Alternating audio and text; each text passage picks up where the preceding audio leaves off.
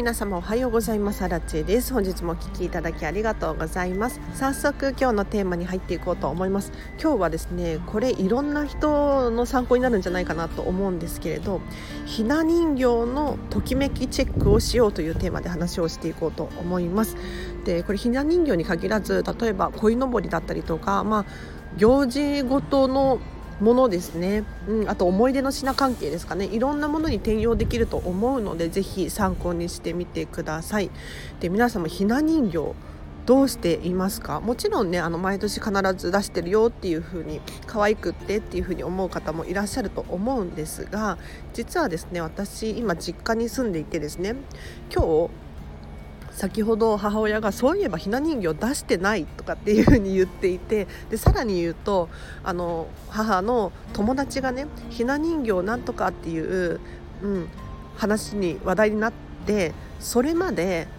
母はなんかひな人形の日の字もなかったもうそもそもそのその存在自体を忘れていたっていうふうに言っていたんですよ。でこういうことって皆さんあるんじゃないかなって思いますねもうすっかりそのこと自体を忘れているっていうことですね。これって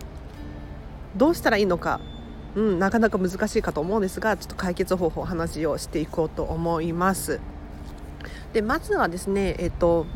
ひな人形とかもそうなんですが思い出の品関係手に取ってみるっていうのが大事だと思います。でどうしてすっかり忘れてしまうのかだったりとかもう出すのが大変面倒くさいってどうして思ってしまうのかっていうところにしっかりね向き合っていただきたいと思うんですよね。そう。だってもうひな人形にもしね気持ちがあるあったとしたらもう忘れて忘れ去られていて出すタイミングをね逃されてしまったなんてすごくショックじゃないですか。ねお人形さんかわいそうっていう風に、まあ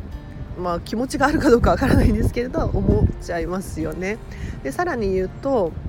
面倒くさくて出せないとか結構あのひな人形もねあのなていうのかな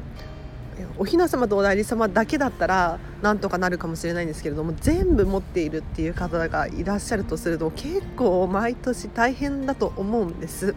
でこれがですね、まあ、家族で楽しくワイワイできるっていうのであればもう堂々とやってほしいんですがそうじゃなくってもう毎年の行事だからとかなんかやらなきゃいけないっていう風になんか脅迫概念概念じゃないけれどふうに思ってしまっているのであればそれはねちょっと違うかなっていうふうに思うんですよね。というのも、まあ、ひな人形おひな様にね気持ちがあるんだとしたらあの可愛く思ってもらいたいじゃないですか。ね楽しんでもらいたいって思ってるはずなのにもう出さなきゃいけないとか面倒くさいとかって思われながら出されるってどんな気持ちかなって思ってで確かにあの世間体というのかな、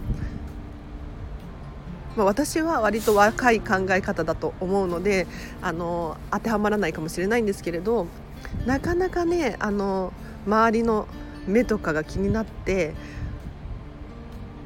ひな人形を手放すなんていうのはありえないことなのかもしれないんですが、まあ、手放すまではいかなくてもじゃあどういうふうにしたいのかもう少し例えば、うん、物小物を減らしてみるだったりとかあとは簡単にできないだろうか誰かに譲ることはできないだろうかだったりとかちっちゃいものに置き換えてみるだったりとかこういうふうにすることは可能だと思うんですよね。わざわざなんか毎年辛い思いをしてまでそういうふうにする必要はないなと思うんです。もう自分がときめくことが最優先だと思うんですね。何でもそうなんですけれどみんながやってるからとか周りがもう当たり前だからとかそういうふうに思ってやってると結構自分自身を自分でこう辛くしてるなって思うところがあるのでもしねあの確かにひな人形を出すっていうのはすごく、うん、一見いいことに思えるかもしれないんですがご自身に当てはめてみていただいてですねご自身がどう思うのか、うん、ひな人形を出し本当に本当に出したいのかじゃあどうして出せない理由があるのかだったりとかでこういった理由何か他に理由があるのであればそれをなくしていく。要するに置く場所がないから出せない。なのか出すのが面倒だから出せないのか。これによって全然違ってくるんですよね。なので一度あのひな人形ときめくかどうかをチェックしていただきたいなと思います。でときめくチェックって何かっていうとこんまりメソッドですごく大事な部分なんですけれど物と向き合うことなんですね。で物と一つ一つ手に取ってですね向き合うことによって自分はどうしてこれを持っているんだろうかなんでこれが必要なんだろうかこういうのをしっかりと向き合うこと。で周りがいいよって言ったからとか周りがとか流行っているからとか人気だからとかそういう理由で持っているのではなくって自分がっていう自分目線で考えていただけるとあのひな人形だったり、まあ、鯉のぼりとか、まあ、季節もののもの他にも思い出の品とかもそうなんですけれどこういうのともね向き合えるんじゃないかなと思います。ちょっとね、まあ、ひな人形持ってないよっていう方もいらっしゃるかもしれないんですけれどあのいろんなものにね転用できると思いますのでもしねご自身が楽しくないっていう気持ちがあるのであればそれは一回手放してみるとですね何か気づきがあったりとかあとは違う方法を模索する、うん、なんかもっと簡単にできるんじゃないかなって。本当はやりたい気持ちはあるんだけれど毎年億劫でっていうふうに思うのであれば何か違う方法があると思いますのでこういうのもねどんどんどんどん変えていくといいですよ。でひな人形確かにすごく素晴らしい行事だと思うんですがあのねどんどん時代って進んでいるじゃないですか。私も今時のひな人形事情を知らないんですけれどあの昔からある行事ですよね。ただこういうのって割と昔の考えがこうずっと残ってしまうなっていうふうに思うんですが一方で新しい考えっていうのもどんどん取り入れていくとすごくねあの心地よかったりもう時代って進んでるのでなんだろうな軽くなったりとかコンパクトになったりとかいろんな現象が起こっているはずなんですよ。だって 初期の iPhone を未だに使ってる人っていないじゃないですか。あの初期の iPhone からどんどん iPhone だって進化しているのでひな人形だって進化しているはずなんですよ。鯉のぼりだって進化していると思うんですね。なのであのずっと古くから昔のものを使うっていうのもすごく思い入れがあるしときめきだと思います。一方で最新のものを手に入れてみるっていうのもすごくいいかなと思うのであの固定概念っていうのかな。あの周りの目とかをね気にせずにもう自分だったらこうする。もしっていうのを大事にしていただければなと思います。でこうすることによってひな人形を出しやすくなったりとかあのめでること。要するに可愛いっていうふうにより思えるようになると思うんです。なのでもうネガティブな気持ちが少しでもあるようなもの